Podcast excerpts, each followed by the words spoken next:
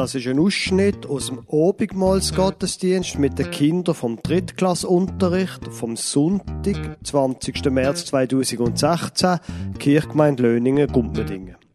Sie hören eine Geschichte von der Sonja Tanner und dann die Kurzpredigt vom Pfarrer Lukas Huber über den Einzug in Jerusalem, Markus 11, 1 bis 11.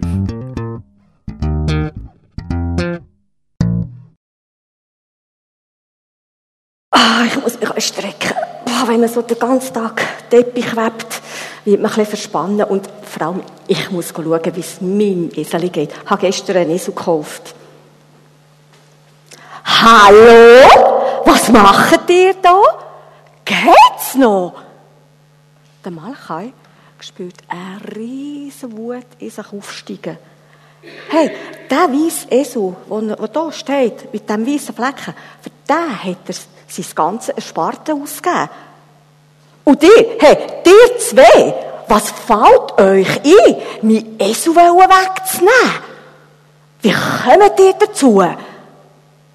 Die zwei zucken mal zusammen. Sie haben, glaube ich, nicht erwartet, dass jetzt hier jemand kommt. Kehren sich um, aber sagen schon in ihrer Ruhe, äh, unser Meister, der Jesus von Nazareth, hat gesagt, wir sollen den Esel reichen. Bekommst du ihn wieder zurück? Jesus von Nazareth. Noch nie gehört. Aber die zwei Männer, die wollen gar nicht lange diskutieren. Die nehmen den Esel und laufen weg. Der Machai, äh, der Malchai stutzt jetzt ein bisschen. Wieso rege ich mich nicht auf? Hey, mein neuer Esel nehmen die und fahren einfach ab. Ich kenne die nicht einmal. Und der Jesus von Nazareth, wer ist das? Geht wieder zurück in seine Werkstatt, geht an seinem Teppich weiterweben, den er unbedingt muss fertig machen muss. Aber seine Gedanken schweifen immer wieder ab. Wer ist der Jesus von Nazareth? Am Oben hockelt er draussen vor seinem Haus auf dem Bänkli. Dann kommt der Lukas zu ihm an. Du Malchai, heute habe ich so einen merkwürdigen Umzug gesehen. Du, da ist ein Mann auf einem Esel auf Jerusalem eingeritten. Und die Leute am Rand, die haben gejubelt. Die haben so Palmenblätter genommen, haben das am Boden da, wie ein richtiger Teppich. Hosianna haben die gerufen. Sohn Davids, unser König. Und weißt du, was das Merkwürdigste war? Der Esel, der hat ausgesehen wie deine. Nein, ehrlich im Fall, Malchai, ich habe zweimal geschaut und ich kann schwören, der hat ausgesehen wie die Esel. Lukas, es war mein Esel. Am nächsten Tag arbeitet Malchai weiter an seinem Teppich. Und immer wieder muss er nachschauen, ist mein Esel wieder da? Und immer wieder fragt er sich, wer ist der Jesus von Nazareth? Am Tag darauf, wo er wieder geht schauen, ob sein Esel da steht, steht er tatsächlich da. Gut genährt, schön putzt, dem geht's super. Er streichelt ihn und freut sich. Webt wieder an seinem Teppich weiter und denkt, ja, also, ich will einfach wissen, wer der Jesus ist. Wenn der Esel mir das nur könnte sagen, der hat ja der Jesus auf das Jerusalem gedreht. Aber jetzt sagen wollte mir, oder kann mir gar nicht. Er reibt immer nur seinen Kopf da an meiner Schulter und will fressen. Und darum sagt der Malchai einmal oben, Los, Eseli, ich muss wissen, wer der Jesus ist. Jetzt gehen wir auf Jerusalem mit dem Teppich und dann gehen wir den Jesus suchen. Am nächsten Tag verriegelt der Malchai seine Werkstatt, geht sich bei den Nachbarn noch verabschieden und sagt so ganz geheimnisvoll, ich weiß noch nicht, wenn das ich zurückkomme. Der Lukas weiß so genau, was er will, geht machen und er würde so schambar gern mitgehen. Wo der Malchai den Teppich zu Jerusalem abgeliefert hat, fragt er hier umeinander die Leute. Weisst du, wo der Jesus ist? Und sogar ein römischer Soldat fragt er, obwohl er eigentlich Schiss hat vor denen. Und der sagt, Jesus, ja, den Namen habe ich schon mal gehört. Ähm, aber du guter Mann, das ist doch der, wo sie doch vor ein paar Tagen dort auf dem Hügel oben mit zwei anderen Verbrechern gekreuzigt haben. Der Jesus, der lebt nicht mehr, der ist tot. Das ist ein Irrtum. Das muss ein Irrtum sein, sagt der Malcher. Das kann nicht sein. Aber es ist kein Irrtum. Zwei Freundinnen von Jesus erzählen ihm das nachher. Sie haben ihn ans Kreuz genagelt. Jesus, König der Juden, haben sie sogar aufs Kreuz angeschrieben.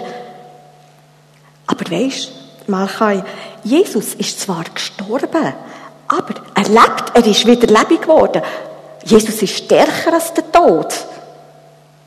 Und darum ist er unser König. Noch mehr erzählen ihm die zwei Frauen von dem Jesus. Wieder ist der Malchai allein mit seinem Esel. Hä? Also, über den Jesus nimmt mich schon Wunder, wer das ist. Ein König ohne Krone und ein Toten, der so lebendig war. Das tönt ja schon nach einem riesen Rätsel. Lang reist der Malchai umeinander, fragt hier und dort immer wieder die Leute nach dem Jesus. Schlussendlich landet er zu Nazareth. Klopft an jede Tür dort. Aber da will niemand etwas von dem Jesus wissen. Nur ein alter Mann lädt ihn ein. Und dann sagt er ihm, weisst Malchai, der Jesus, den kennen wir schon. Ich glaube, du meinst doch den Sohn vom Zimmermann Josef, gell? Aber ich sag dir eins, der hat doch hier also gar keinen guten Ruf gehabt. Haben die Leute gesagt, das ist ein Spinner. Der hat sich mit einem Prophet verglichen. Und darum hat er doch keine Chance gehabt in seiner Heimatstadt. Aber gang doch an See Genezareth. Ich glaube, dort hat er mehr Erfolg gehabt. Der Malchai macht sich wieder auf den Weg an See. Und tatsächlich, dort kennen die Leute Jesus. Einer sagt sogar, du, Malchai, stell dir vor, ich war krank. Mir hat niemand helfen Und der Jesus, der hat mich wieder gesund gemacht. Hä? Der Malchai staunet. Ist der Jesus auch noch so ein Wunderarzt? Es wird immer ein bisschen spezieller. Er zieht weiter, er muss jetzt einfach noch mehr wissen. Er zieht durch das ganze Land und kommt durch das natürlich auch bei so Zollstationen vorbei. Eigentlich hat er nicht mehr so viel oder gar nicht mehr zu verzahlen, weil durch das Dumm umeinander reisen hat er Haufen oder fast alles Geld verloren. Oder verbraucht, nicht verloren. Verbraucht. Und darum ist es ihm aber gar nicht angenehm, wo der einer von diesen Zöllnern oder Zachäus fragt, da, woher kommst du? Woher willst du? Was hast du bei dir? Was willst du da überhaupt? Aber wo er den Namen Jesus gehört, hey, da hätte der Zachäus gesehen. Wow, seine Augen haben ja von strahlen. Hey, Malchai, du musst unbedingt in mein Haus kommen, du musst mit mir essen. Und dann erzähle ich dir von dem Jesus. Und ich kann dir sagen, so wie der Jesus mir geholfen hat, so helfe ich dir auch. Der Malchai war unglücklich. Er hat jetzt wieder ein bisschen Geld gehabt, hat Geld bekommen, hat können weiter umeinander reisen. Und dann denkt er plötzlich, oh, also, die Zeit ist eigentlich schon um. Aber bis jetzt hat mir noch niemand sagen wo der Jesus überhaupt geboren ist. Das hat niemand so recht gewusst. Ja, nun, meine Reisezeit ist um. Ich habe Lukas gesagt, ich komme vor dem Winter wieder zurück. Also mache ich mit auf einen Heimweg. Der Malchai ist so erschöpft, als er so in einer kalten Nacht oder oben in einem Städtchen Bethlehem vorbeikommt. Aber keine Chance. Jedes Gasthaus war hier besetzt. Er hat kein Zimmer bekommen. Was ist ihm übrig geblieben? Alles weiterzulaufen. Er ist zu diesem Städtchen aus. Und dann sieht er dort an einem Feuer einen sehr alten Hirt hocken. Hey, was machst du noch so spät unterwegs? Suchst du ein Nachtquartier? Komm! Und dann geht er mit ihm und sagt, schau mal, da, diese Höhle, das ist eigentlich ein Stall. Dort hat es so eine Futterkrippe, einen riesen Haufen Stroh. Da kannst du übernachten, wenn du willst. Hast mindestens ein Dach über dem Kopf. Aber sag mal, was machst du da überhaupt? Und ich kann euch sagen, aus Schlafen ist gar nichts geworden. Weil, wo der alte Hirt nämlich gehört hat, dass da der Malchai auf den Spuren von Jesus ist, hat auch seine, haben seine Augen angefangen leuchten wie verrückt. Hey, Malchai, genau da, in diesem Stau, da ist der Jesus auf die Welt gekommen. Oder das Kind, das, die Eltern, die haben ja auch, wie du jetzt, kein Bett mehr frei gefunden zu Bethlehem und es war auch kalt gewesen. und die Frau, die war schwanger gewesen. Ich hatte so Mitleid mit ihr.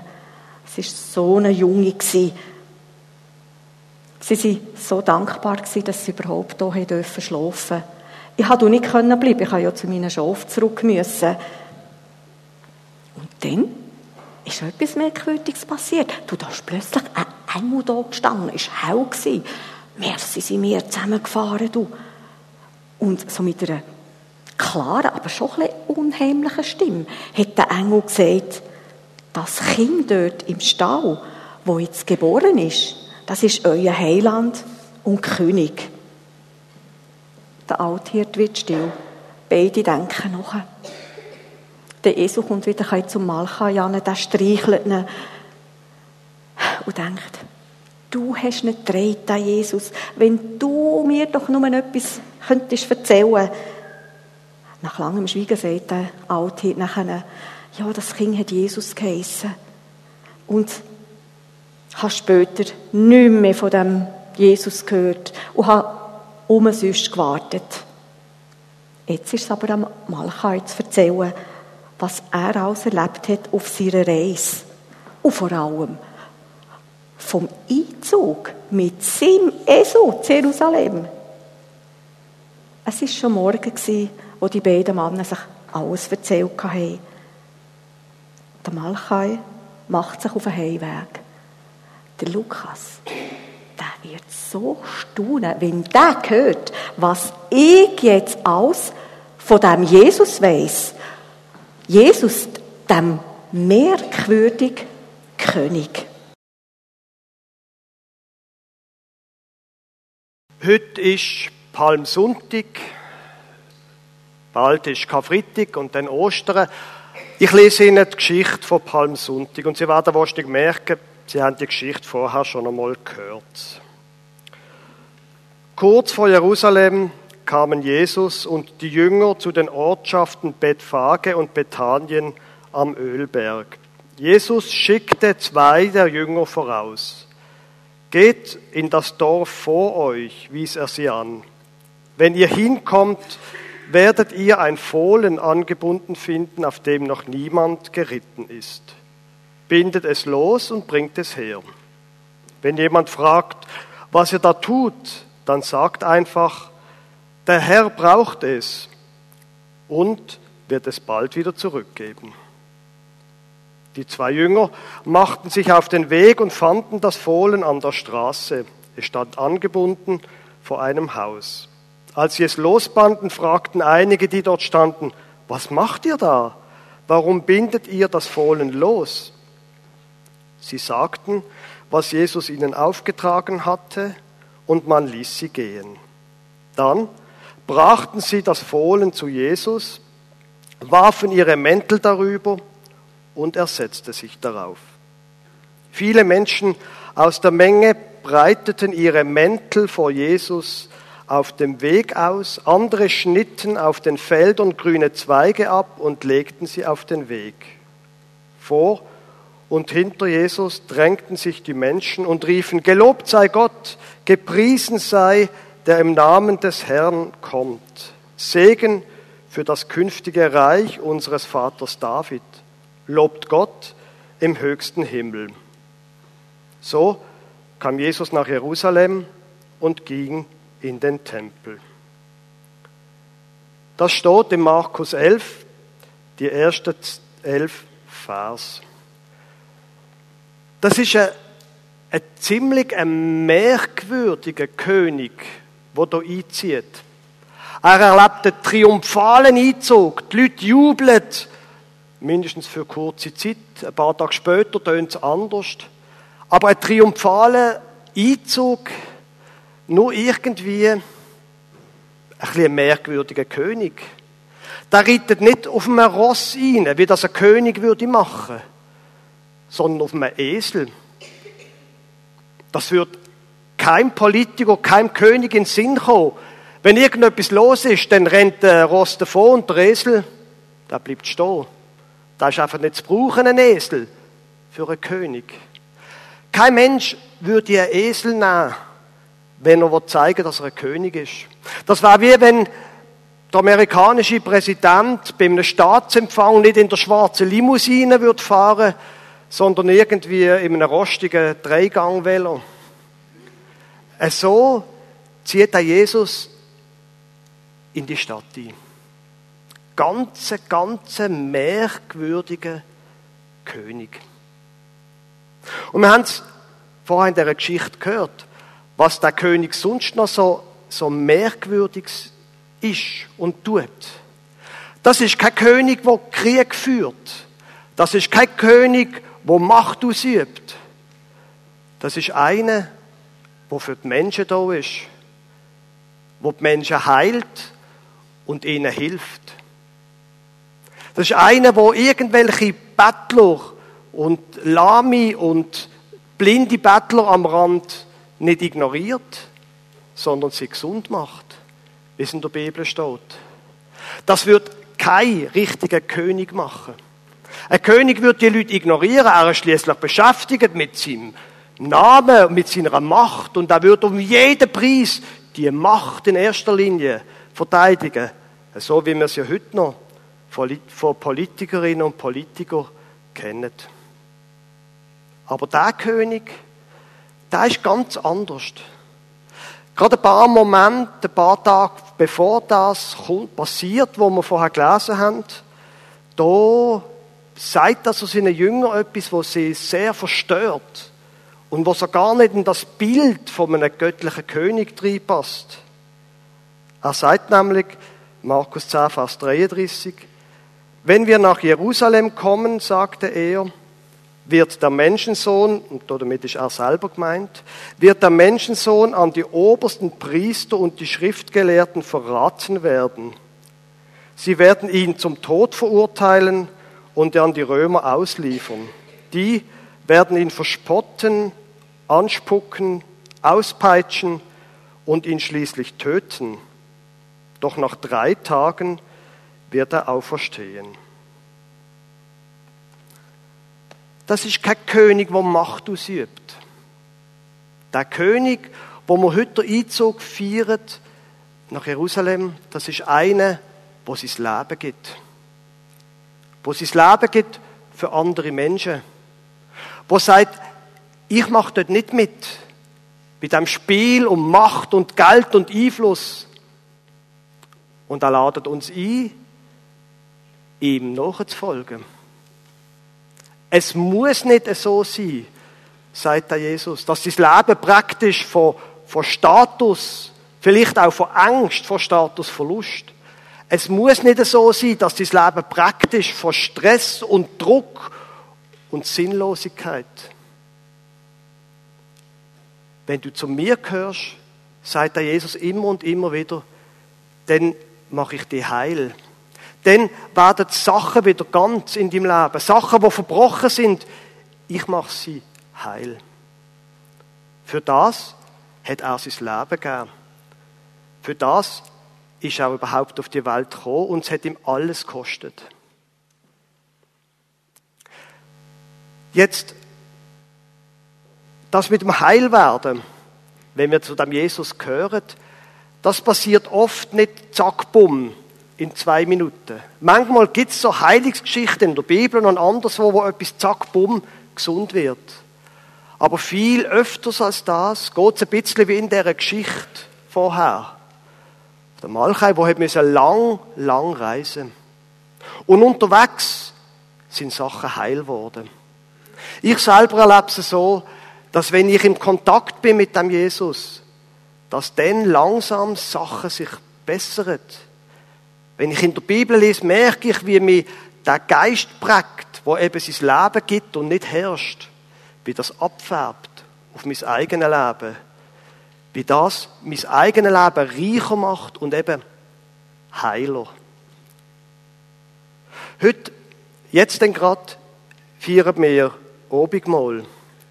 Obigmal, das ist eine Einladung von dem merkwürdigen König, der sagt, komm du zu mir, komm du an meinen Tisch, lass dich einladen, iss mit mir und trink mit mir, verbring Zeit mit mir und du wirst sehen, Sachen werden heil. Wir sind eingeladen zu dem merkwürdigen König, der nicht Macht ausübt, sondern der Heil macht. Wenn das nicht eine gute Nachricht ist. Amen.